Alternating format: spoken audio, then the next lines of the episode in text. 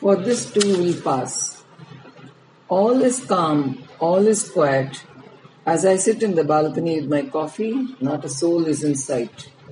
The newspaper boy, the milkman, are rightly stopped at the gate. Rules are to be strictly adhered.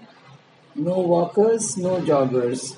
Only those keen on fitness venture out very early on their rounds to avoid meeting anybody. The squirrels are screeching, the woodpecker is pecking, and a rare peacock majestically follows a strutting peahen. Lucky for us, we savor the beauty of the Western Ghats, seated in the comfort of our armchairs. With the neem and mango bearing fruit, green parrots flit in hordes and take immediate flight as soon as they spy the cat, their intruder.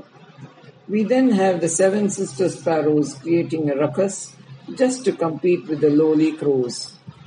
Hibiscus, roses, adeniums, bougainvillea, you name them, all in full bloom, lend a rich color to the canvas of the Creator. Bees buzz around, butterflies twitter, no cares, no sorrows. In harmony they exist, and all is bliss. No masks, no distances to be kept, no social distancing, or is it distant socializing? Cooped in our homes, we had enough quality time for our family and for self understanding. Let us all stay united in thought, word, and deed to tide over the present crisis, for as it is said, this too will pass.